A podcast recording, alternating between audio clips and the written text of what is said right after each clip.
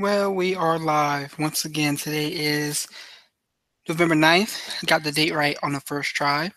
Today's November 9th, and we're back with the MMA Ratings Podcast. I'm Rafael Garcia, here to talk all things mixed martial arts. Sean Hume will be with us in a few. He says he's on his way to get on the show. As usual, he'll be here to bring us some fight analysis. And I guess we have some big events to talk about this week. I guess we can sit here and we can have a conversation about what is probably the biggest um, showcase in mixed martial arts history as UFC 205 is going to go off Saturday, November 12th, live from Madison Square Garden. And boy, is it featuring the one hell of a of an event. I mean, the only thing that they could probably do is find a way to fit Ronda Rousey on this card. and It would have been a mega showcase, but they couldn't.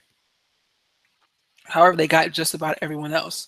So as we already know, you know, um, we're, what we're going to talk about today, we're not going to do full fight breakdowns for every single fight, just because there's so many fights on this card that could be talked about. Instead, we're going to um, once Strong gets here, I guess we'll talk about the the main uh, the the big five, the uh, I guess the main card. Talk about the show as a whole, and just talk about the event from um, top to bottom. So let's have fun with this. First and foremost, where are we going to start? Um, man, like I wrote a piece for MMA ratings this week that's talking about the impact of UFC 205. And I think the ramifications of this show are going to go well beyond just these 13 fights. And what I mean by that is that these men and women are going to be on the biggest, highest gross, probably the highest grossing event wise and pay per view wise show in promotional history. What that means is that these individuals will have much more leverage and much more. I think that they're gonna they're gonna make some great paydays out from UFC 205. I'm looking forward to seeing what the um what the what's the word? What the uh, disclosed payouts are because I think that these people are going to make bank. Hold on one second. Let me um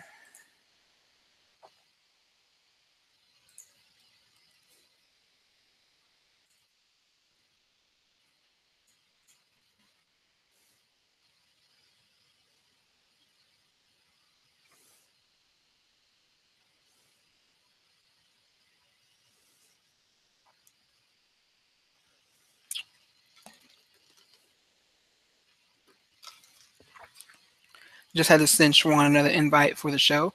But yeah, as I'm saying, I think UFC 205 is going to be a monumental event for the industry. Sean, how you doing, sir? Good. How are you? Doing great, man. Doing great. Um, just opened up the show, and I guess we're going to talk about something that's going to happen this weekend. I guess we got a pretty big um, fight card to preview, huh? What you think? Yeah, just just a little little something. I might catch it if I have some time, you know, around cleaning the house or other errands. Might might might check a fight or two out. Yeah, you know, there's there's a couple of good fight, good good men and women fighting on this show. Man, there's so much to talk about here that I don't even know where to start. So as I was just saying, you know, I don't want to go into an in-depth preview for every single fight because we're going to be here all day if we did that. So I, um, we're definitely going to talk about our picks um, we're going to talk about our, our, our, our, picks for the uh, for the event from top to bottom. Um, and I want to talk about this show as a as a moment in MMA history. I think that this is going to have some major uh, ramifications across the sport, especially within the UFC, for a couple of different reasons. So, um, yeah, man, I almost don't even know where to start. Let's start with this, man. On your excitement level, you know, one to ten, how excited are you for UFC 205? I'd probably say a ten, if not, if not, not probably right at a ten. I mean, there's a lot with the amount of with the amount of cards that come out every week. You know, every month. Like every week we have a card. Sometimes we've had double cards. During UFC 200, we had like what three cards in a row. So it, you get so much exposure to it. Sometimes you can lose that excitement, especially when you're in a in a position such as ours, where you're it's your job to review fights and look past the initial platonic enjoyment of seeing two guys or two girls punch each other in the face and take each other down. When you have to really research and review and watch carefully, it can become a little bit of a, a drag, a little bit more of a, a chore than anything else. But when you you have a card this strong with so many good fights and so many top end fighters, you can't help but be excited for it. Yeah, man. Um, I'm definitely, definitely, definitely excited for this event, and I kind of wish that we didn't even have UFC Fight Night '98 last week. Um, just because it would have been that much more time off and that much more anticipation and excitement leading into this um, this showcase this weekend. But you're right, I think they did it perfectly fine. You know, like when they had UFC 200, they had the three fight card Thursday, Friday, and Saturday. Um, it was just too much. It, it, was a lot. It was a lot of great fights, but it was just too much. And by the time we got around to UFC 200, it just didn't live up to the up to the hype. UFC 205. That was the first show. That was the first show we did together. And after like, I mean, that was like breakdown after breakdown after breakdown after breakdown. I was so exhausted after that show. Like mentally, I was like in a fog for a while because you had to cover so many fights on so many cards, and then to actually have to go through and watch all of them and watch them like really watch them carefully. Oh man, it was rough. It was rough, man, and it really did take the edge off of 200 because the better fights seemed to happen on the earlier cards. The big upset with Alvarez, the the great fight with Claudia and Joanna, and then you had 200 and 200 was just like it was supposed to be a crescendo and ended up just falling flat in my eyes. No, I'm definitely with you on on that, and I think they did UFC 205 perfectly. You know, like they, they this card is booked from top to bottom in a way that is fantastic. It's unfortunate that the Tim Kennedy Rashad Evans fight fight has been dropped, but that unfortunate. In reality, it, it, that's what I was about to say. In reality, it's not that unfortunate because I was expecting to be up working this fight until 3 a.m. probably. Thankfully, I won't have to. I I will might still be up late. They're going to be starting at the same time, but I won't have to sit through as many fights. But yes, so UFC 205 I think is a is a perfect blend of booking and promotion that the UFC has been looking to um, create, but wasn't able to find that right mix. UFC 205 has that mix. I think some of that is the fighters involved. Other other pieces of that is like you know with them coming back to New York Madison Square Garden and all that hype around being in the, the, the mecca, and I use that in air quotes because the Knicks aren't the mecca of the the Knicks don't play in the mecca of sports anymore. But that's a whole other conversation for another day. But this is this is the moment that mixed martial arts has been waiting for, and I think that is going to be a massive event from top to bottom. Well, that, that's what separates this from everything of course, we've had cards with where they have super cards. We haven't had cards where they've been so many big name like name fighters, people who've headlined or co-main evented up and down the entirety of the card. That's the thing that stands out. We haven't had. I mean, like Frankie Edgar is uh, what on a prelim. Frankie Edgar is like a former a former champion who's headlined multiple cards. Miesha Tate's been a co-main on multiple cards, headlined a few cards with a uh, Ronda, I think and she was a headliner in Strikeforce, and she, you know, it's like you have all these people who are established, who are former champions, who are longtime contenders, who who are considered not right now, if not all time, in their weight divisions, and they're all on this card. But what really gets that uh, puts it over the edge is the fact it's happening in New York, not because New York is such a such the center of of sports anymore or such a media capital. It's just there's been this long there's a storyline, the long drawn out battle to get MMA in New York and the and the UFC finally kicking that door down. So it's like there's also it's also that uh, sense of relief that's coming for because for so many years fighters and fans kind of railed against New York for not letting MMA have a spot in its sporting pantheon. So it's a combination of the storyline that's built up over the past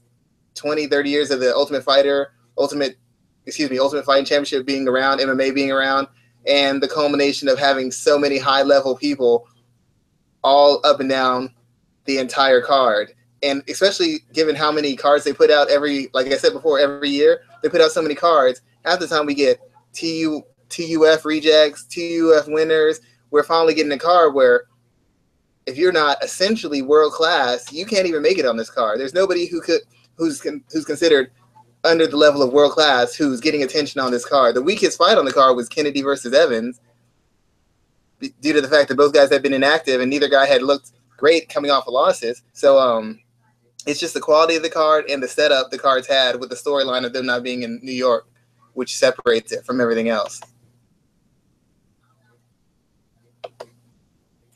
No, I definitely um agree with you there, and, and I'm going to argue with you, man. I don't think that Evans and Kennedy fight was the most weak fight on the card. I mean, you still got Rafael, uh, Natal, and, and Tim Boetsch. I think that one doesn't add any value to the division as, at all. And then you have Vincente Lacroix against Belal Muhammad. Well, they're um, two. They're, two prospects. They're two prospects. Yeah, you're right. You're right. You're right. Now I'm saying, thinking, I, I recognize the names. Evans, Evans moving to middleweight would have been exciting like about three or four years ago because that's when he probably need to make that move. After he lost to Jones, he should have moved. And coming off of a crushing KO loss and having having having he hasn't really looked good in the past two or three outings he's had. So I mean, there's not a lot of you know what I mean? There's not a lot of excitement behind that. The whole big selling point was well now he's going down the middleweight. Okay, well that's a move he should have made a couple years ago and and he hasn't been a top light heavyweight in, in quite a while. So it, it just didn't get me excited. You know, I mean, and I like Kennedy as a fighter, very skilled, very tenacious, but he's not the kind of guy who draws eyes, and, and, and he really hasn't been active in the, like what the past year himself. So I mean, it's two two guys who have names, I guess, but two guys who haven't really done much very recently in in a sport that changes overnight. Yeah, no, um, that, that's definitely some true analysis there. You know, I've, I've as much of a fan of Evans as I've been, um, he hasn't been doing too much in recent years. So he's been better behind the desk than in the cage. And that's very true. That that's very true. He definitely. I I would hope that he does walk away from the sport. I'm I'm looking forward to seeing what they reveal about his medical condition that caused this issue. Um, but yeah, you know that's that's neither here nor there. Um, so let's go ahead and and man, I mean, like let's Huh, how are we gonna do this? Let's talk about we're gonna we're gonna break down the three title fights. Um, we're gonna talk about Chris Weidman and Yoel Romero, and then we're just gonna do um, we're gonna do some hit or miss stuff with the rest of, of this card because it's a pretty big event here. So let's talk about Conor McGregor and Eddie Alvarez first. I just read a um, preview that gave McGregor the victory by first round knockout.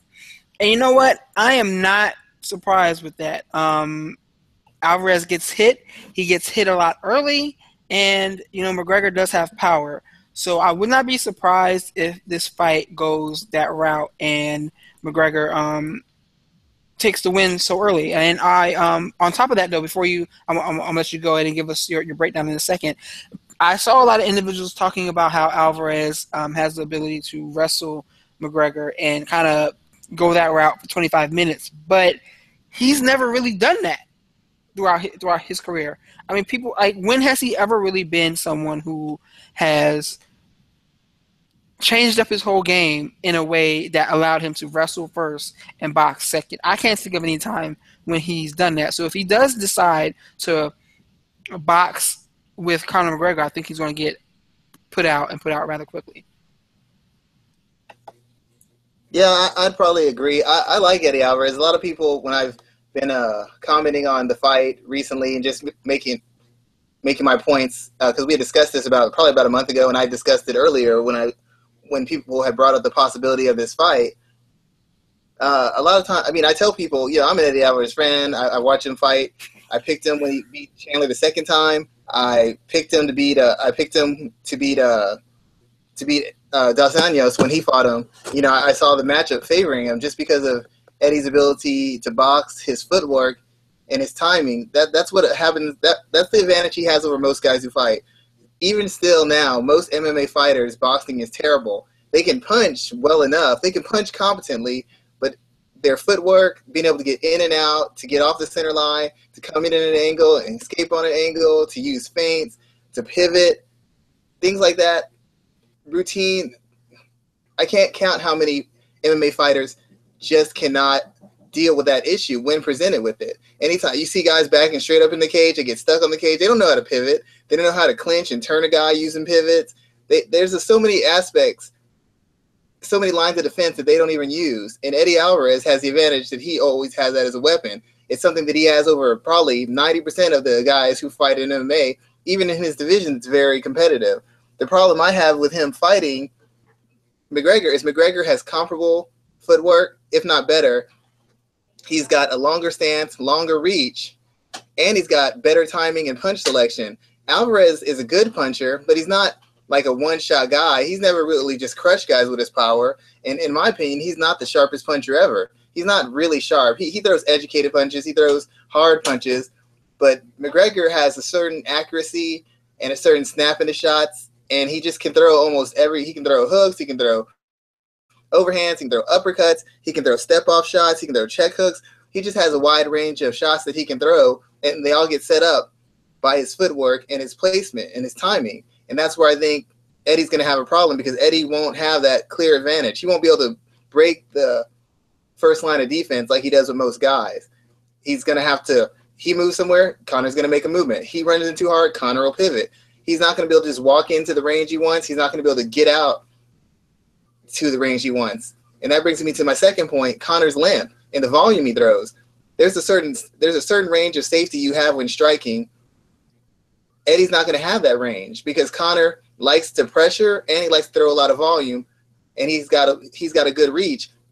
So the range he's usually safe at, that range no longer exists. If he gets in on his exit, that range that's usually safe for him to exit out on, that's not safe. He's still in Conor McGregor's punching and kicking range. So he's essentially going to be a danger at range, staying out as he comes in and as he exits out. So there's no real safety zone for him in regards to the boxing. Now, a lot of people are going to say he could wrestle McGregor, but I've seen Alvarez wrestle. He's not some dominant wrestler. He doesn't get takedowns at will. He doesn't hold guys down and control them five rounds in a row. Like you said, he's never done that. A lot of his wrestling success has been the ability of him to mix his boxing with his wrestling, use the feints, use the angles and use the pivots to set up those takedowns to get him. Or when he's putting hands on guys, beating them up left and right on, on the feet, then he can duck under their counter, get to their hips, and take them down.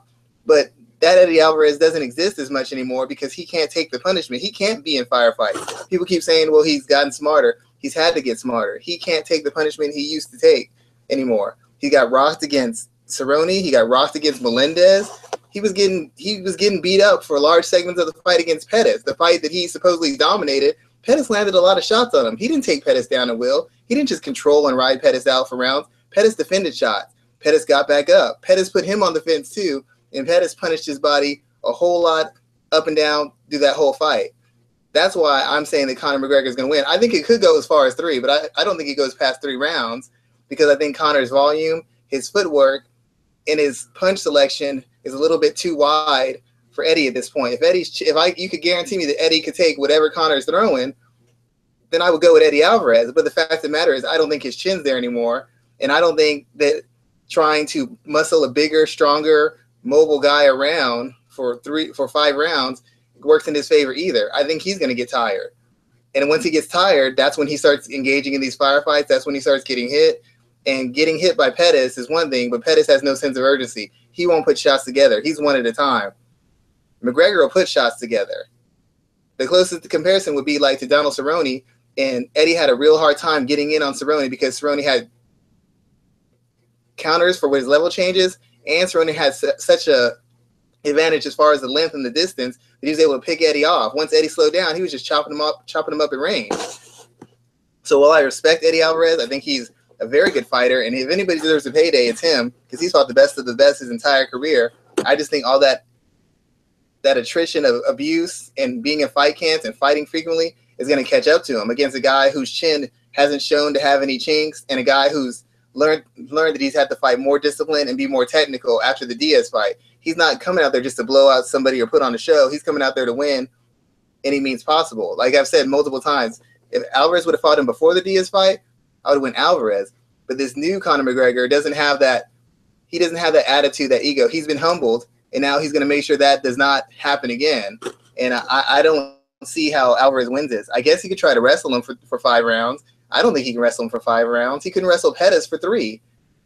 So it comes down to whether he can outbox McGregor. And like I said, if his chin was better, I would go with Alvarez. But every fight he's been in since he's been in the UFC, he's gotten hurt and he's gotten hurt fairly badly. And if he gets hurt against McGregor, I think McGregor finishes. I say it's inside of three. I don't know if it just if he just gets finished in one, but I don't think it goes longer than three.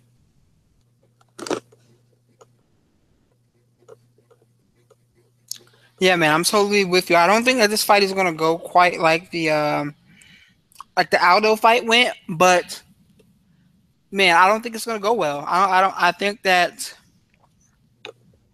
I think that Alvarez is going to find himself in a position where he's going to be hurt and hurt early, and I don't know if he's going to be able to deal with a fully gassed Conor McGregor. Yes, he may struggle after the second round, cardio wise, but the question is whether or not Alvarez is going to be able to get there to that point. And right now, I don't think so, man. I will be surprised if this fight goes past three. Well, it's like it's like you said. Sometimes fans talk, and you wonder if people really watch these fights because the stuff they say, like sometimes when I've broken down fights, I'll say this is what this fighter needs to do to win the fight, and somebody says I've never seen them do that, and I'll say, you know what, you're right. I'm not talking about whether they're they're going to do it or not. I'm telling you what they need to be able to do to win the fight the things Eddie Alvarez needs to do to win the fights, based off what we know of each fighter, I've never seen him do. He's gonna have to wrestle at a high pace against a big, strong, active guy. I, I don't think I've ever seen Eddie Alvarez, especially not in this phase of his career, maintain his cardio for a whole three rounds. People talk about McGregor getting tired after two rounds. Um, I remember Alvarez looking pretty tired against Cerrone. I remember him looking dog tired against Anthony Pettis. I remember him looking pretty tired against Gilbert Melendez. The only fight he didn't look really tired in was when he fought uh, Rafael dos Anjos, and that's because he finished him early. Every fight that's gone rounds, he's looked pretty tired. And he looked tired when he lost to Chandler, when he got choked and he tapped out to Chandler. He, he looked tired in the rematch when he fought Chandler. All the fights in Bellator he looked the best in fights he finished quickly. So when people tell me there's this huge cardio advantage that Eddie Alvarez has, I haven't seen it. I haven't seen it his entire career. I've seen him have problems with long distance range shots, kicks, long long strikes. I've seen him have trouble with people with good footwork who can feint, move him around using their foot pressure and the feints from their hands and their feet. That's all stuff I've seen routinely out of him. So all the stuff I'm mentioning is stuff that I've seen him do and seen him react to over the length of his career. I see that Conor has some issues. He gets hit a little. He gets hit a lot because he forces the pace. He throws a lot of volume. He gives up takedowns to a certain degree when he starts putting on the volume. But I've only seen one guy really take advantage of that. And Eddie Alvarez isn't some kind of huge submission guy. He's never been one. Maybe he is, but I don't think Conor McGregor is as bad on the ground as people think. Getting choked out by Nate Diaz isn't an embarrassing fact. A lot of guys who are much better grapplers than Eddie Alvarez have gotten choked out by Nate Diaz. So I can't, I can't hold that against him. Like I said, if Alvarez's chin could hold up and he could maintain a pace and kind of chip away at chip away at McGregor, maybe you could outpoint him, mix in the wrestling, control him, work him over. I've just never seen Eddie Alvarez execute that game plan from beginning to finish against anybody who I consider to be a top end kind of guy. I haven't seen it. I'm not saying I haven't. happen. I just haven't. I totally agree with you on that, and like that's my thing. Like I always ask when I look at fights like this, and people are adamant about one guy over the other. I ask this question: How do they see their pick winning? And if they give me some elaborate explanation, and I'm like, okay, but the question now is Has his opponent ever lost in that fashion? Usually the answer is no. And this is the same situation here.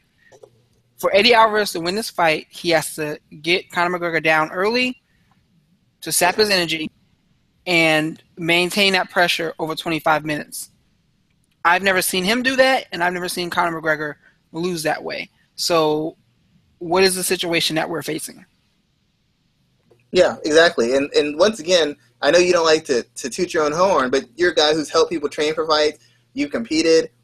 Not saying this to somebody like, oh, I watch fights casually and Conor can't grapple. He's terrible on the ground because Nate choked him out. You're you're experienced enough and you're smart enough to understand and you understand that Conor getting choked out by Diaz was a combination of factors on top of the fact of the Diaz brothers Diaz brothers are notoriously known as some of the better submission grapplers in MMA. So you understand that. A lot of people just see the result of a fight and say, "Oh, well, this guy can't defend takedowns. This guy can't get back up." Okay, I might argue, I might understand that point to a degree, but the guy taking him down isn't known for keeping guys down two, three rounds in a row. He's not known for dominating with ground and pound and finishing people. Who has Eddie Alvarez done that against? Can he do it? Can he surprise us? Sure, but given what he's done against top end guys in circumstances such as these, especially since he's moved to the UFC, I don't see how anybody has any faith in picking that Alvarez is going to submit him or Alvarez is going to out wrestle him. I don't know why anybody would go that route of the sword since he's he's been here. Since he's been here, he's shown some he's shown some craft as far as boxing. He's shown some footwork. He's shown an ability to slowly transition to a more grinded out, physical, physically taxing style. But that same style that taxes other people taxes him. So you're telling me he's going to wear Conor McGregor out? What if he wears himself out doing this? Because if late in the rounds he starts fading, McGregor's always going to have that power, and McGregor's always always going to be willing to take a chance to finish to close the show. So what if what if uh, the same Eddie Alvarez who was tired against Pettis? What if he's tired standing in front of Conor McGregor? We've seen Conor McGregor be dead tired and then come out in the fourth round firing, guns blazing, and then win most of the fifth round against the best conditioned guy in MMA, which would be Nate Diaz. We've seen him come out and push the pace and get get back on track. I've never seen Eddie Alvarez dead tired, just kick it into another gear for a round or two. I haven't seen it maybe years ago. I haven't seen it in the past two or three. I haven't seen it in the past four. So you're telling me I've got to hope that Eddie Alvarez goes back to the Eddie Alvarez of the early, the late, the early 2000s or something? Uh, I mean, it could happen. I just don't know that it, it does. Yeah, man, that's some um, that's some great breakdown there. You know, we got a main event on Saturday that's going to kind of answer all these questions. And yeah, I mean, I didn't pick Alvarez to beat Rafael dos Anjos either. You know, so I've been wrong before, but this definitely has the makings of what may not be a great night for the Philadelphia native. Yeah, I, like I said, I tell people I could be wrong, but the same people who are telling me I'm an idiot and, I, and I'm wrong and I don't know what I'm talking about, they were the people who who went against Eddie Alvarez when he was fighting RDA, oh, he's too old, he can't do this. You know, we that was our first show. I I went out on the limb. I said he's going for it. I broke it down on the show. I broke it down on Twitter before and after the show. So people were telling me like I don't know what I'm talking about. Y'all didn't think he beat RDA because y'all had no concept of his game. I understand Eddie Alvarez's game. I'm not saying he can't win it. I I know there's paths for him to win it. I just don't know that he can do it for five rounds. That's my question. It's the same question he had against RDA too. It's just at this phase, I think Conor McGregor's on his way up, and he's learned a lot, and he's more he's much more dangerous at this point, and that that's going to be the difference, I think.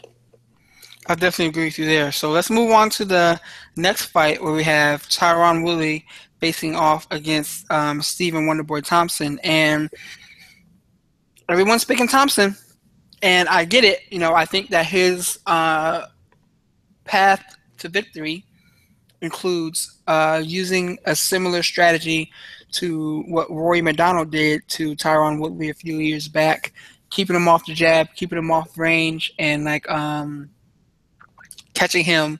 I think he get, I think he does have the opportunity to put Woodley out, uh, but I'm not gonna lie. I'm pulling for Woodley on personal um, choice here, which is allowed every now and then. You know, I'm throwing caution to the wind, and I'm hoping Woodley pulls out a victory because I think he can be the next. I think he can be the individual who brings MMA to the minority community. That's just my opinion on him. But um, for that to happen, he needs to win on Saturday, and he needs to keep that title.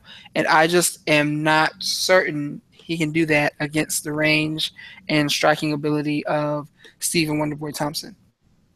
First of all, I, I, like Woodley. Woodley's actually been a prime example of how a pro athlete should be. No sort of drama, no sort of, um, you know, controversy. He doesn't really trash talk. I mean, he'll say he's going to win and he thinks he's better than somebody, but he doesn't really attack anybody's character. He's kind of been in class. He's a family man. He talks about his wife and his kids. and he's a guy who's made the most of his time in the sun because he's, as we've talked about before, he's been he's had extra work in movies. He actually had a couple lines in Straight Outta Compton, and he's tried to expand his brand and establish a solid base for his family. And you can't hate on somebody like that. And he's the kind of guy, because not everybody can be a Rampage, not everybody can be a King Mo. Some people are going to have to just play it straight, and he's a good example of how to play it straight and, and play the game smart, not giving up title shots just because you need money. He saved his money so he could wait it out for his opportunity when Lawler came. A lot of guys have, how many guys have lost their title fights because they need money and they took a fight and they lost it? That's happened so many times just this year. So Woodley's he's a good example for all MMA fighters, but especially for aspiring young minority fighters, and I guess we're going to be specific, African American fighters. So in that instance, I'd like to see him do well. I'd like to see him win. I think so far he's he's already done a lot for African American fighters in MMA as it stands right now. But as far as the fight goes, I think he's dangerous because Woodley's a very smart guy. He understands the physical advantage he has, and he's very smart in, in using them to create opportunities to counter, to set up big strikes because he's very explosive. He closes distance incredibly well. His timing is excellent, and he's a very sharp puncher early on. When he's initiating and he's got his plan going, he's a very sharp puncher. I mean, he's powerful, but what highlights his power is the fact he's so accurate and so sh- sharp with the shots he throws. The whole question I have is that as good as Woodley is on his entries, and I had this discussion with friend of the show, Andrew Pearson, very talented uh, writer. Uh, talk to him on Twitter all the time. Big fan of the show. I'm a big fan of his. We had this discussion that Woodley's not very good on the exit. When Woodley misses and he has to exit out, whether on an angle or even just moving straight out or pivoting, he's not always super sharp with his defense. He's not always defensively responsible. Now, the thing is, as a person who watches other sports, you understand this. Athletes, like uh, we use quarterbacks as an example, when you have athletic ability, instead of going through your progressions and reads, you'll just run it. Instead of making the short underneath throw, you'll just try to gun it in a tight hole because you have faith in your arm and your athletic ability. Woodley, in my opinion, gets a little sloppy on those exits because he's usually so fast and so dynamic that guys can't counter him. Guys aren't very comfortable, even at the high level MMA, the countering ability in MMA, as far as a guy throwing a shot and you coming over it or throwing a shot right back, they're not very good at it. It's very few guys who are effective who are effective counter punchers, counter strikers in MMA. So he gets away with that a lot because guys don't have the timing, they don't have the, the, and even if they have the timing, they don't have the speed or the power to make him pay. The problem with it is Wonder Boy is an excellent counter striker. His form, a lot of forms of karate, the whole instance is you being able to read what your opponent is going to do, either block it, avoid it altogether, and then counter immediately with a strike. Now that's in boxing, that's a lot of sports, but in other sports, because of the competitive nature of it, they'll teach you to tough it out, you know, take a shot to give a shot, walk through fire to land a shot. And a lot of these traditional martial arts, they don't want you to do that. You're supposed to have it figured out from where to go and have an immediate counter for that. You're supposed to take a minimum amount of damage. There's not a big you stand in and trade and you absorb this and and fire back. You're supposed to counter it, parry it, whatever you can do to put him in position for whatever counter shot you're going to throw. And Stephen Thompson is excellent on that. He's knocked out multiple guys on the counter in kickboxing and in MMA. So when Woodley comes in, he might. He's. I don't think he's going to land. He his early his best chance to land is early when he, he's at his full speed, full explosiveness. He's got a plan and how he's going to attack Wonder Boy. That's the best time for him to come out. But if he's not landing early, he's going to get lined up for those counters because as Woodley's gas goes and his bursts become more infrequent, I don't mind his offense dropping off, but the thing is, his offense drops off and his defense drops off even further. So not only is he only going from throwing a bunch of punches early, he's going to throwing one or two at a time, and that's fine if you're going to move your feet, move your body, move your head, reposition. That's fine. You can get away with that. You can pot shot, and move, and parry, and block, and spin out, and pivot. You can do all that stuff, but he doesn't do that. He'll start backing up in a straight line. He'll start sitting in front of his opponent. And that's when he starts getting chopped up. He starts getting pushed back. He starts getting taken down. He starts getting jabbed up. And it happened. It's happened in multiple fights where he's had to go rounds. It happened when he fought Nate, Nate Marquardt. It happened when he fought Rory MacDonald. He just got he he wasn't able to associate. He wasn't able to dominate early. The fight got past a certain point, and the other guy slowly started taking control of the fight at range, started taking away space, started pushing him back, trapped him on the fence, and started chopping him up. And I see similar things happening to him versus Wonder Boy. The question is, does, is Wonder Boy able to navigate his athleticism and his power early in the fight? Because if he hits Wonder Boy clean, I don't think Wonder Boy's chin is good enough to stand up from one or two shots, really clean shots from Woodley. And uh, I think it's similar to the fight with Lawler. He's got to win early because the longer the fight goes, it's it's similar to what they say in any sport. A quick series, you can get by on hustle and athleticism and desire. When you have a longer series, the longer the fight goes, the longer the game goes, that's when class starts to come out. And Wonder Boy, in my opinion, is the superior class of striker. His distance management, his counters, his leads, his footwork, his positioning, it's all on a much higher level and a much more nuanced level than anything Woodley's seen or anything I've seen from Tyron Woodley. And that's my that's my main concern for Woodley. He doesn't have enough.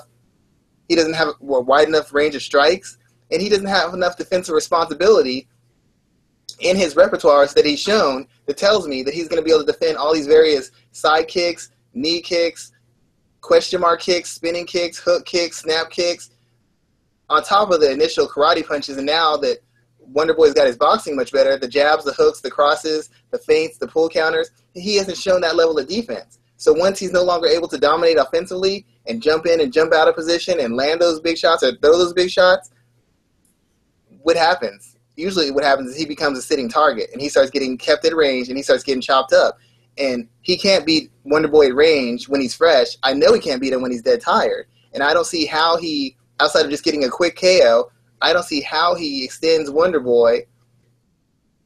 Wonder Boy beats Wonder Boy over five rounds. I don't see how he does it. People once again keep telling me about his wrestling, but Tyron Woodley hasn't wrestled anybody in years. Who is the last person he's really tried to wrestle? Like really right out wrestled him, took him down left and right, out positioned him, rode him out where's that Tyron Woodley? I haven't seen him in a long. I haven't seen him in a long time.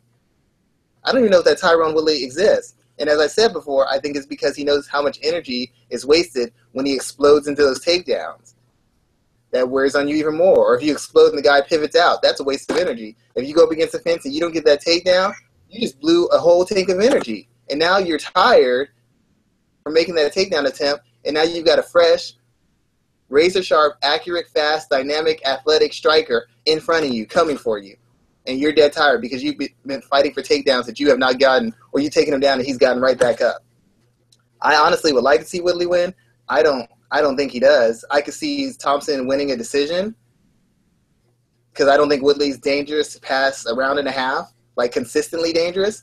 And I could see Woodley getting stopped inside of three. It just depends on it depends on how hard Woodley's going to go for that knockout and it depends on how tough Woodley could be when he eventually gasses and, and Wonder Boy starts turning it up on him. I'm not saying that Woodley hasn't improved, but we haven't seen it. We haven't seen it improve gas tank. He knocked out Robbie Lawler with the quickness, so we don't know if his gas tank's improved. And we know that when Woodley's in control, his gas tank is fine. But who who, who can't maintain a pace when they're in complete control? Anybody can do that. But he's not going to be in complete control against Wonder Boy. Wonder Boy's got better distance management, the better footwork, the better striking arsenal, and Wonder Boy's been working out with Weidman and other wrestlers for a long time. It's not going to be easy to take him down, and it's not going to be easy to keep him down. And with his striking and his footwork, it won't even be easy to get in position to take him down if that's what you're trying to do. I think Woodley's going to try and time him and counter him, try to scare him with his power, trap him on the fence, and land a big shot. Um, I just don't think it's going to happen that way. If it doesn't happen early, I don't think it's going to happen. And I, I, I predict Wonder Boy to be the new welterweight champion and uh, might be a very long reigning one if he can not fight Demian Maia. But I fully expect Wonder Boy to win, and I've been saying this for the entire time we've had the show. I've pretty much predicted Wonder Wonder Boy would would uh, defeat Woodley if and when they fight. Like I said, I know how Woodley can win the fight. I just haven't seen him win that kind. I haven't seen him do those things. I, have never seen him do those things except for the quick knockout. I've seen that, but if he doesn't get the quick knockout, I don't I don't see him doing that. And against a guy this defensively sound with this mastery of distance and this kind of feints and level of striking offense and counters, I, I don't see how he gets it done. Maybe he does, and I'll be happy for him. Uh, but I don't I don't think he does. I'm pretty sure he's not going to. Yeah, man. I'm I'm um I have the same kind of outlook when it comes to this fight here. You know, I, I don't see a clear path to victory for um Tyron Woodley. In fact, I see him losing this fight in a way that he's lost the fight recently in a way that Stephen Thompson excels in. So again, it goes back to that same conversation point that I just brought up. Um, excuse me. Yeah, it'll be a struggle for him. Um, I'm not gonna. I don't know him, but a friend of the show, Patrick Wyman, spoke with them, and people I know know of him. They've trained at a school before. He's from South Carolina. I have family in there. He's a good dude. From all accounts, he's a good, nice guy, respectable guy, and just wants his opportunity to fight for the belt. So even though it wouldn't everybody for him to win, he, it's not like it'd be a terrible guy who's winning it or a guy who doesn't appreciate the martial arts or doesn't have some kind of class or dignity in how he carries himself. It's not like we're going from Woodley to some, I don't know, just terrible person and terrible face for the sport. Wonder Boy of the sport, and I can't say I have any personal grudge against him winning. I know you didn't say that you do, but and I know you don't, but you know, just saying it's not like it's going from a guy who knows how to carry the sport and is is is proven to a guy who's unproven and is a farce or a sham. Wonder Boy is none of those things. He's an excellent fighter, and from what I've been told, an excellent guy. Yeah, I've I've heard the same thing in reference to um, Tyron Woodley. So we're both picking Wonder Boy for that fight. Let's talk about the next one where we got Joanna Jędrzejczyk and Karolina Kowalkiewicz. Um, I'm going to pick Joanna just because she has the ability to fight for 25 minutes. And what's so scary about her is that in a 25 minute fight, she starts very slow.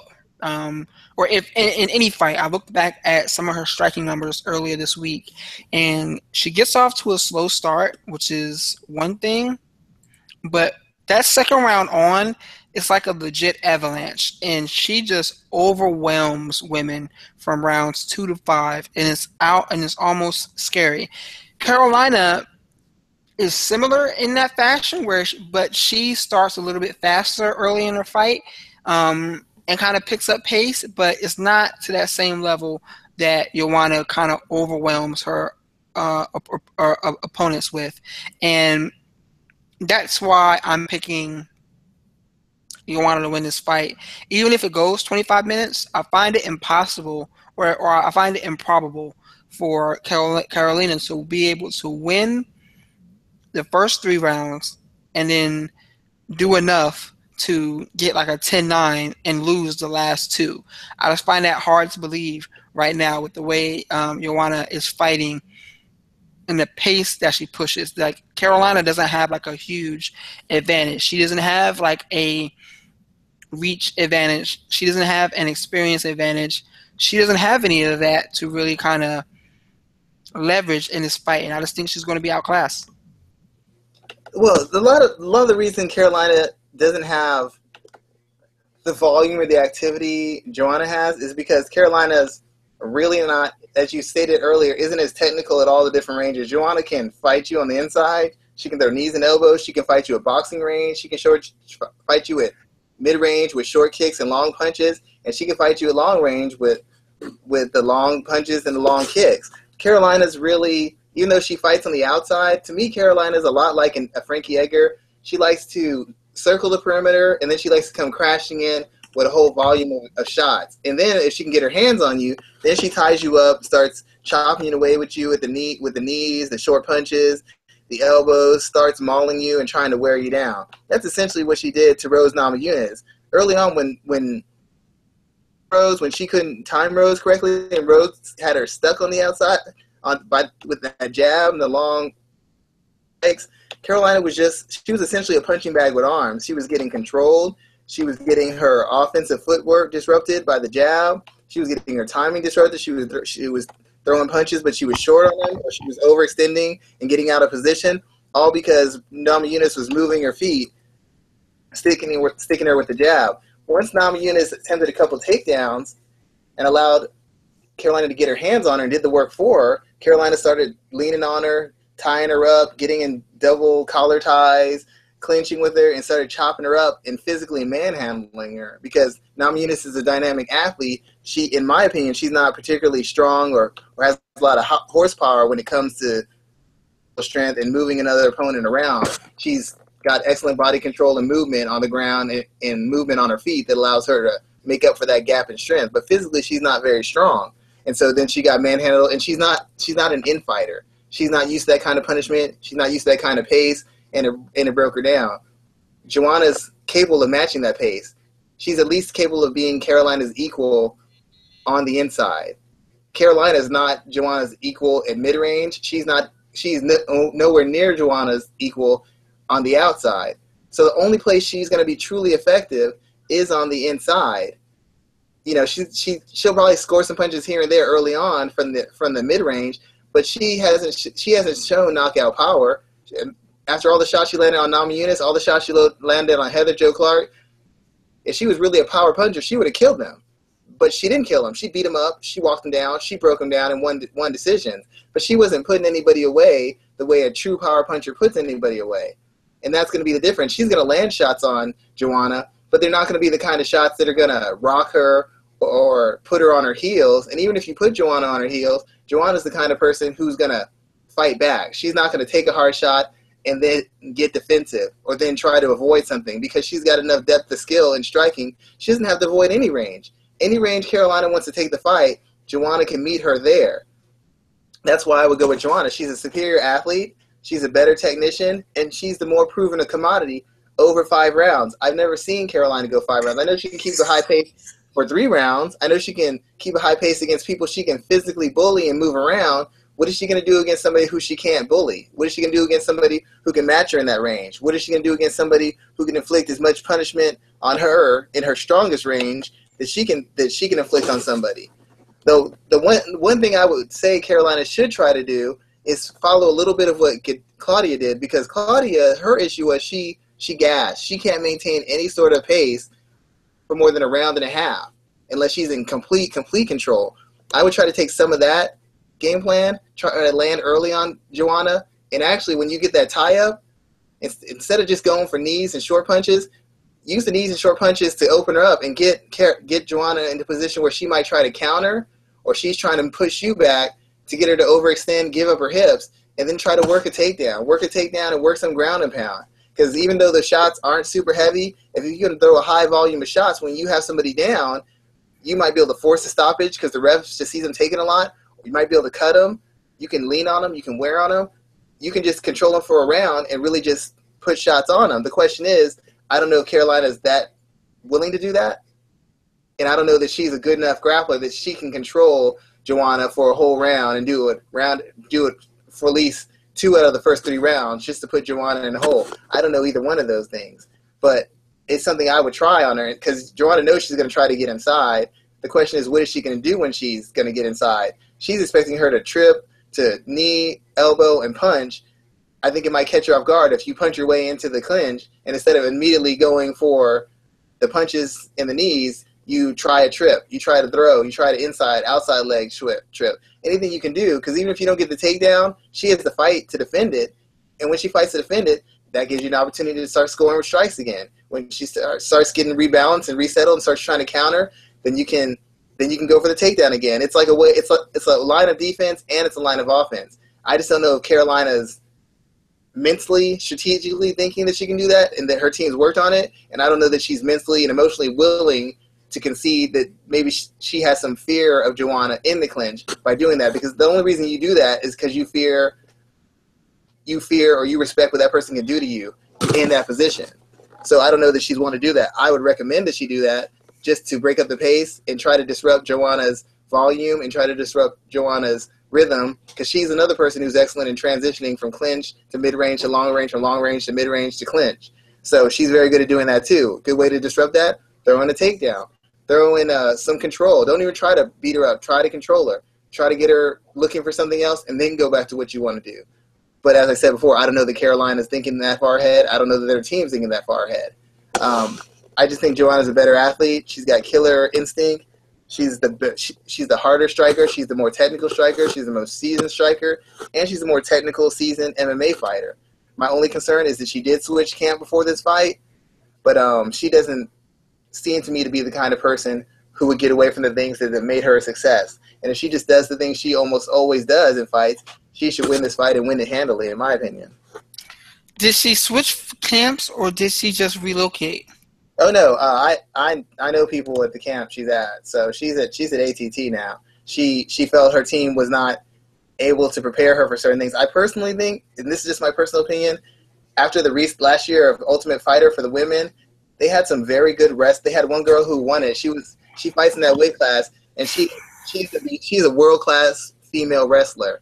I personally think Joanna is thinking that she needs to round out her wrestling game a little bit more and her defensive her defensive wrestling and her defensive and counter grappling because there's a good chance that the girl she's fighting moving forward are going to have the skills and athletic ability to put her on her back and hold her down there. And she's going to have to learn how to work instead of exploding out or just waiting for someone to gas. She's going to have to learn how to work her way up from a technical standpoint or how to attack them so that she can force an escape to get back to her feet. She can't depend on somebody to get tired like uh, Claudia did or someone to be so physically weak and hittable like uh, Jessica Penne. Uh, she's going to have to really up her game so she's prepared for that. And I think that's the reason she went over to ATT. I think she felt she wasn't getting a good enough or broad enough look as far as the wrestling and the submission grappling goes. Okay, good, good, good. Some um, some uh, good breakdown there. So let's uh, continue the conversation and let's look at the rest of the card. And let's just go down and make some picks. Um, we have a lot to break down here and I don't want to uh, dive so deeply into every fight. So we have Chris Weidman and Yoel Romero. Who do you got here? Uh, man. I, I, I'm going to use the rule that we always use. I can't go with a person who hasn't been active. I mean, neither one has been active. That's that's the biggest thing about it. And Weidman's coming off an injury. Um, I'll just get crazy and I'll say Romero. I think Weidman has a problem with athleticism. He's really only beaten up physically inferior guys or guys who were athlete, who were dominant athletes and they've been on the decline. The first guy he fought with athleticism was Belfort, the little bit he had, and Belfort put him in trouble. And then he fought Rockhold, and I know he was injured or whatever, but the fact of the matter is he fought a guy who was comparable size, better athleticism, and he didn't just lose; he got beat the f up.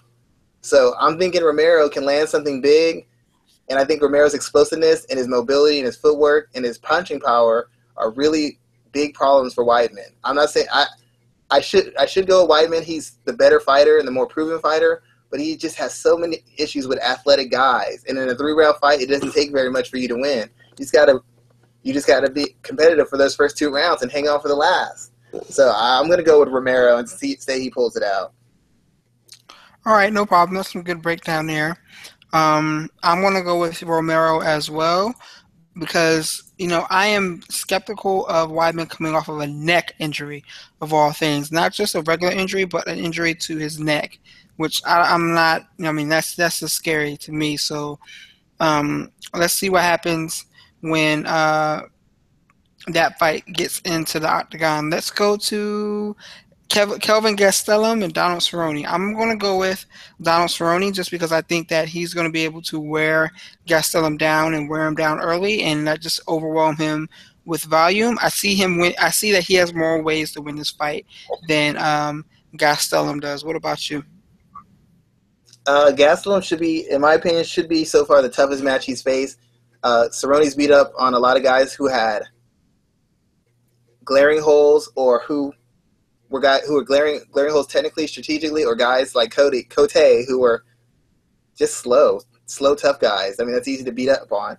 Um, I don't think Gastelum's as good as advertised, but um, I think Cerrone's going to outwork him. He's most likely going to stop him. I don't know if he'll be by submission or straight up KO. But Gastelum should be able to t- push him because Gastelum is a young guy in his physical prime with some athleticism, and he's he can grapple, he can wrestle, he can strike and he has some power. So he has he's going to have opportunities to put Cerrone away. But Cerrone's actually developed his footwork and his punching combination has gotten and his striking overall combination has gotten so much cleaner since he's worked with Brandon Gibson. Um, I think that's going to be enough. I think his punching combinations and his ability now to uh, transition between striking ranges is, is going to be the difference. Um, Gastelum's wrestling concerns me, but um, Gastelum seems to come up short when he faces name guys um, in the biggest spots, he hasn't come up really big since he beat uh, Hall for the, t- the for the TUF title. And so I think it's going to be a matter of class and superior striking throughout the ranges, which is going to carry Cerrone to a win. Okay, no problem. No problem there. Let's look at the next fight. This card is ridiculous. Let's look at the next fight. We have Miesha Tate and Raquel Pennington. You're, you're going to go first. Uh, I'm gonna have to say Tate. I, I think I, I, love Raquel Pennington. I've been a big fan of hers. She's one of the best in-game adjusters in MMA, especially in women's MMA. The problem I see is unless Miesha Tate is totally wrecked mentally and physically, Miesha Tate doesn't lose to third-tier athletes with good fighting skills. Almost everybody she's lost to has had some kind of athletic, dynamic component to their game. Cat Zingano, dynamic striker. Ronda Rousey, has dynamic striking power, dynamic grappling ability. Uh, Amanda Nunes, dynamic striker, big, strong, physically superior, dynamic type person. Uh, Pennington's like an average athlete. She's actually slower than Miesha, and she's not as good a grappler or as good a wrestler. I think Miesha Tate's going to be able to, if she fights smart, she fights smart and does the things I mentioned on Twitter. Which, side note, anybody who actually does what I say in fights on Twitter never loses note to all you fighters. If I'm saying it, you should probably try it. But um, I think Miesha Tate actually outclasses her, and if she doesn't grind her out to a decision, she probably will finish her on the ground. It's just a matter of if Miesha's if Miesha fights smart and she's on her game and her chin hasn't been totally wrecked because she's gonna have to take some shots. Um, she's gonna outclass Pennington. Pennington's strong, a little bit stronger, probably a little bit bigger, but she's not a dynamic enough athlete, and she's not dynamic enough in any one individual area where she's going to be able to clearly outclass Miesha Tate. If you give Miesha Tate enough time, she'll figure anybody out. And she's figured out a higher level of opponent than Raquel Pennington. And Raquel Pennington never figured out a girl of her level. Every top, every girl of her level has beaten Raquel Pennington. Cat Zingano, Holly Holm, and Miesha Tate, in my opinion, will be the next. Yeah, I'm leaning Tate as well too in that fight. Um, you basically outlined it there. She doesn't lose against you know lesser than elite um, talent and elite fighters or athletes. Say it again. Less than elite fighters or athletes. Ronda Rousey was an elite fighter when she fought her, but she was an elite athlete and elite judoka. Cat Zingano wasn't necessarily technically elite, but she was an elite striker for MMA terms. Amanda Nunes isn't technically elite, but as far as MMA striking, she's elite. As far as MMA athleticism, she is elite. And that's the people who finish, who beat Miesha, people who can physically harm her or finish her early, or people who, who can just dominate her. And Raquel Pennington makes great adjustments. She figures people out, but she doesn't have that athleticism. Otherwise, she would have finished Elizabeth Smith and she would have finished Bethe Correia. But her lack of athleticism made those fights into what they were um, Miesha Tate doesn't lose to these kind of people, or she she used to not to. So if she does, that might be a sign that she needs to be thinking another career herself. So yeah. Hmm. I apologize. No, no, no, no, You're fine. You're fine. You're fine. I, I just lost. He's like this dude come on my show, cutting me off on my own show. Boy. No, uh, no. I'm sorry. I came across a, a Donald Trump um, comment on my Twitter page. So no, uh, yeah, I'm not even gonna touch that one. But um, what were we talking about? We were talking about Miesha Tate, right? Tate versus uh, Pennington yeah. still? Yeah, Tate versus Pennington. Yeah, so yeah. I'm actually still kind of surprised that Tate isn't the women's champion right now. You know, I'm still kind of upset that she lost that bout um, to Amanda You're upset. My my yeah. like 11 win streak was ruined because this girl did not. She had. I, I couldn't believe it. I was like, "You ruined my streak." What? What do you? I don't even care about you. You ruined my streak, man. This this is what got me on the big stage. Don't be playing with me.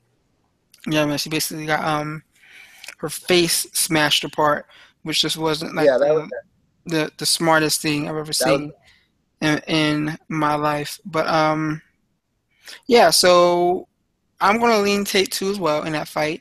Next up, we got Frankie Edgar and Jeremy Stephens. Um, I'm looking at this to be, you know, Jer- Edgar in three round fights.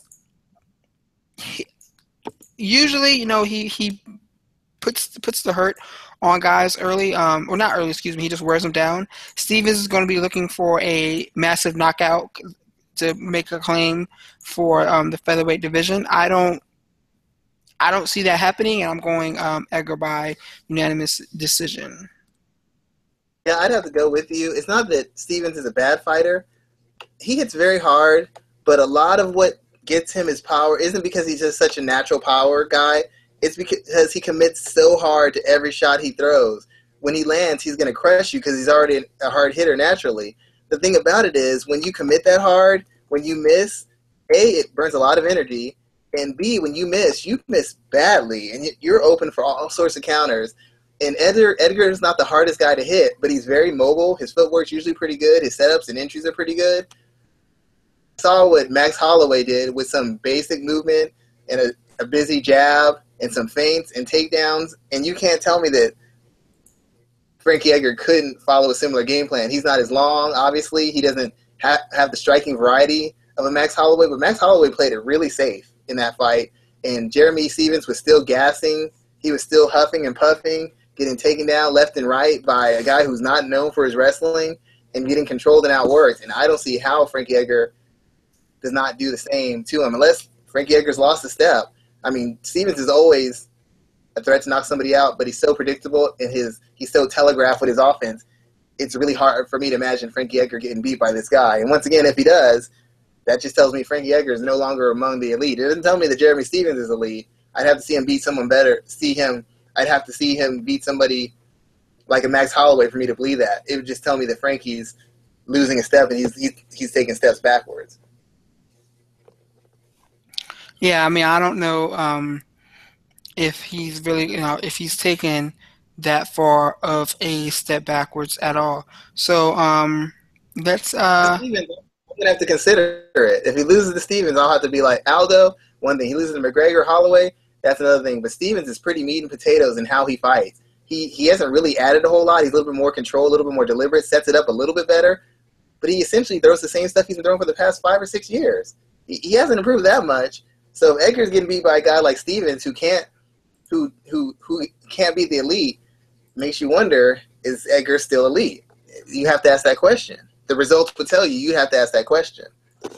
Yeah, that's definitely um, that's definitely that makes that make something that may come up uh, after um, Saturday's event. But I don't see him losing that fight. You know, I just I just yeah, Stephens hasn't changed enough um, in his in his career to really be to really make me think that he's going to be able to put um, put Edgar out on Saturday. So let's look at the next fight, which is Khabib Nurmagomedov against Michael Johnson. For some reason, I see this fight is going to look a lot similar to when Nurmagomedov fought. Um, the fuck is that guy's name? Abel Trujillo, and was just basically throwing him around for 15 minutes. Um, I think that this fight is going to look a lot similar to that, and I'm taking Nurmagomedov by unanimous um, decision. Yeah, I, am It's weird. We're just going to be agreeing on a lot of this because I think I think the way Khabib fights, even if he doesn't control guys, you have you've seen him in fights where he's had to take a guy down five times in a round, six, seven times in a round, and he does it. He doesn't get tired. It's not hard for him. And Johnson's biggest problem isn't guys who can strike and are big hitters. His problem is facing guys who can challenge him in transitions between striking and grappling and guys who have excellent wrestling pedigrees. Most of the guys he's lost to have been superior grapplers or superior wrestlers. And against facing Khabib, he's facing another guy who's once again a superior wrestler with comparable, if not superior, athleticism, and a guy who's shown, in my opinion, better cardio. I mean, Johnson's fought the better competition, but Johnson hasn't necessarily beat the better competition in in the times he's fought them. So I, am thinking Khabib's going to win it just based off of um, his aggression and his ability to basically transition from takedown to takedown. Whether it's you getting back up, him taking you down, him missing a punch and getting to your body and taking you down, or you missing a punch and him stepping in and getting a takedown. He's got a variety of takedowns to score, and I think if he when they get into those exchanges, uh, Johnson's just going to fade. I don't think Johnson can maintain the pace, especially the way he likes to throw really heavy, really heavy leather that takes that that pays that that has you paying a price if and when you're not consistently landing and in complete control. So I'm thinking Khabib's going to win. I think he he has a chance to stop him, but most likely he's going to win by decision. Yeah, I, I, got him winning by um, decision as well. Do you think he gets a title shot after this? I can't imagine him doing it. I mean, no offense, Michael Johnson would probably be the very best person he's beat, and that would only be a two fight win streak. And he doesn't have a fan base. I mean, this isn't Russia. I mean, maybe he's really popular there, but he's not really popular in America. He's not bringing Conor McGregor any extra money. He's not bringing Conor McGregor any extra fame.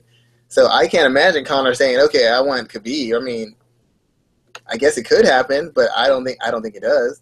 I think he'd have to win at least one. I think he'd have to be Tony Ferguson to even be in the discussion. To be quite honest. Hmm. I can agree with you on that there too. I don't think he um, he gets a title shot off of this win on Saturday. So let's look at the next fight. We have um, Rafael Natal and Tim Boetsch. This is my I don't give a fuck fight. Um, I'm gonna pick N- Natal just because I think he's gonna be able to wear Boetsch down and submit him. But Boetsch just def- definitely does have that power that can knock guys out. So um, what I'm gonna pick N- uh, Natal in, in this fight there here though. Natal should win. He's he's probably the, he's the better athlete. He's he's the better grappler. He's the better striker, and he's actually done better against the better competition. I don't really, outside of Boetsch, Boetsch landing a big power shot. I don't, I don't really know that.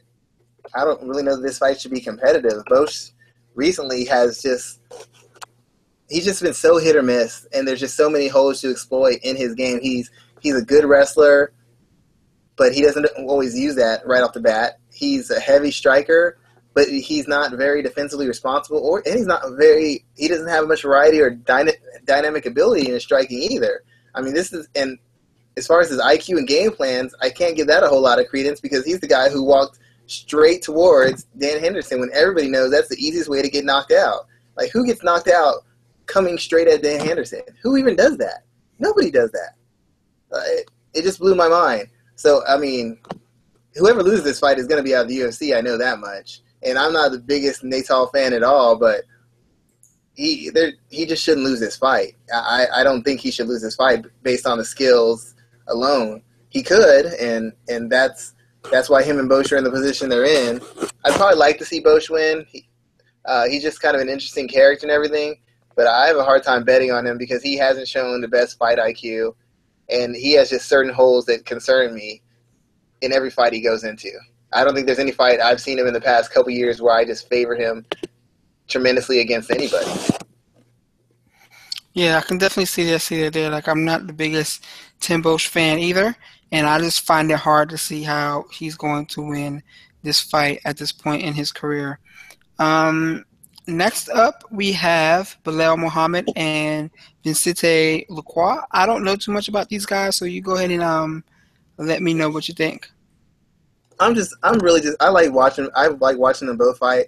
I'd probably just go with Muhammad. I just think he's, I don't know, something about the way he fights just make just makes me a believer. I, I think he has the athleticism. I think he has the drive. I think I think he's just going to overwhelm. I think he's going to overwhelm uh, his opponent. I, I, really, I wish I had more of a, a, more technical aspect. I just I just have a feeling about this guy. I think he I think he, he's going to be making a long stay in the UFC, and I think he, he has the potential to move the ranks fairly quickly. I, I don't really I don't I don't know if I see this fight going past two, but I definitely see him winning the fight. Yeah, I can I can agree with you there. Um, Jim Miller, Thiago Alves. I'm looking this, I'm looking forward to seeing Alves's return. Um, but how do you think that this fight's going to go over for him? Uh, I'm not a big fan of this weight cut he's making. I, I hope he's done it. I hope he's done it the right way. I hope he's really prepared himself for this. But I am not a big fan of him dropping down to this weight. He had a hard time with cardio and cuts at 170, and now he's going down another weight class. It, it just seems like a recipe for disaster, especially against a guy like Jim Miller, who's a grinder. He's not the most physically dynamic guy, but he's very he's very heady. He's very seasoned. He's got he's got good skills in all the areas, and he's the kind of guy who ape or you're not willing to pay a certain price as far as punishment or risk of harm, you're not going to beat him. I mean, most elite guys beat Jim Miller, I don't know that Alves is elite. I mean, anymore welterweight. I don't know that he's elite at, at 55 at all. I'm not even sure how his body responds to it. I mean, it all kind of depends on how his body responds. If his body responds well to it, he'll beat Miller. Alves has good takedown defense. He has good leg kicks. He's good in the clinch. He's physically powerful. He can manhandle superior wrestlers and grapplers, and he hits so hard. So if he's the same Alves he's always been, then yeah, he's gonna he's gonna run through Miller. But I don't I don't know that he's gonna be that Alves because I've never seen him at that weight. I mean, I don't I never thought he looked particularly healthy when he was cutting down to 170. Now he's dropping down even further. I mean, if his, if the weight cut's not good for him, punch resistance, explosiveness, physical strength, all that goes away. And if all that goes away against a guy like Jim Miller, it's just going to be a long, extended physical beating he's going to take. And I, I, really expect Jim Miller to win. If, if somebody could guarantee me that Alves would be in some kind of shape and physical condition, I'd go with Alves. But I don't know anybody who's seen him. I don't know anybody who can comment on his weight cut. And even then, I'd have to see him in the cage fighting it that way to believe that he's really a competent guy in that division. So I'm probably going to go with um, Jim Miller. I, I, personally think Jim Miller should have dropped to featherweight earlier in his career because the big, biggest issue he has is those bigger, stronger 55 guys always find some way to control him or just to wear him out and then finish him. That's been something I've seen in his career routinely. Um, if Alves makes a good cut and he's ready for it, he should be able to do the same. I just don't have any faith that his his cut's going to be good enough and he's going to be in a position to do the, do those things to him. Yeah, definitely some good breakdown there. Um, I'm picking Alves too, just depending on how he looks with this weight cut. It is a huge, massive weight cut for him. You know, he always struggled to make 70. So how how are we going to expect him to make 55 legitimately? So we'll see what happens come Friday at the weigh-in. But if he looks good and makes his weight cut easy, I'm I'm going with Alvarez there. Yeah, so, but Miller's, Miller's just known for that pace. He's never you never see a fight. They're not even if they win, they're not welted up and they're not exhausted because he just pushes that pace. And if if Alves isn't in tip top shape, Alvarez has had issues at 170 when guys push the pace on him. So now he's going to be cutting 15 pounds, what 15, 20 pounds lighter, and he's going to be fighting a guy who's known for transitions, known for fighting the pace, known for high volume. That that's not a recipe for success, in my opinion. I totally agree with you there. Um, so let's look at the final fight, which is Liz Carmouche against Katlyn Chookagian. Um, I'm going to pick Chookagian in this fight just because I think she is uh, and a great up and comer in the division. Um, and I think that Carmouche is on her way out. Uh, what are your thoughts on this fight? First, I want to thank the UFC for having a lot of female fights on there. Uh, side note, I'm a fan of women's MMA. I'm a fan of all fighters, women's MMA, women combat sports, women boxers they don't get enough opportunities to fight. Even in all these organizations, you hardly ever hear it's like one big women's fight. It's maybe two, and we need to get more women fighting on the card. They should be fighting more frequently, more often, so they can sharpen their skills, so they can develop fan bases, so they can not have to take other jobs to continue to give us the product, a, a high quality product. First off, I just want to make sure that's said because they don't get enough action, they don't get enough opportunities, and me for one, I'm tired of seeing it. I like to see them get more opportunities to get out there and show what they can do. Much much worse than having uh, uh, the third runner up on the Ultimate Fighter, who's a guy fighting. I mean, I want everybody to make their money and get their opportunity, but if I have a choice between a woman who's on her way up and has an opportunity to maybe be something special, and I can see her, I'll take her every day over the second and third also rans they they give us who just get put on the cards because they're guys. That's not acceptable to me. I just want to make sure I, I got that out there. Um, I'm going to go with Katlyn. Her footwork, Mark Henry, and uh, I don't know who her other coach's name, I forgot, just slipped my mind. They did an excellent job on her. Her footwork is very sharp. She she has better footwork than the majority of men in MMA. She can knows how to feint. She knows how to pressure with her feet. She knows how to circle. She knows how to pivot. She knows how to get off the center line. She knows how to angle in and angle out. She keeps a high volume of strikes, but she smart. She she throws smart strikes. She's not just throwing power shots and lunging and trying trying to walk through people. She's setting up shots. She's baiting people to walk you into a right hand, to check hook you, to walk you into a leg kick or a front kick or a head kick. She's got a lot of layers to her defense. The first one being her feet, but she's very good with the feints, very good with her movement, head movement, and a control of space and controlling hands to set up power shots or to pick off shots coming in. Um, her grappling super well, but I know her defensive wrestling seems to be seems to be good enough facing someone like Liz Carmouche. Carmouche has some athleticism, and she's very physically strong, but Carmouche's stand-up has never been particularly developed, in my opinion. I mean, she can throw some big strikes here, there, some spinning stuff, but her setups, her entries have never been great to me. Her exits have been even worse. And if you can keep her at range and keep turning her, Carmouche, in my opinion, lacks the power. Lacks the power to make you pay if she lands a shot.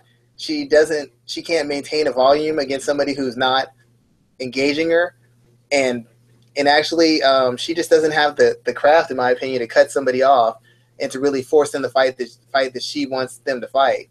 Um, she's only been able to really do good work on the feet against people who aren't known as strikers, and that's also because of the threat of her grappling and her wrestling. I don't think Katlyn fears either one of them. I think she can defend the takedowns, and I think she can limit the takedowns with her footwork, and I think she's just going to pot shot and um, jab her way to victory and just chop her up from the outside. She'll probably have to mix it up with her here and there, but uh, essentially, if she can stay away from extended exchanges on the ground, I think she wins handily for another uh, maybe not exciting win as far as most MMA fans go because they don't like more technical striking. They really don't. They like vicious knockouts and blood.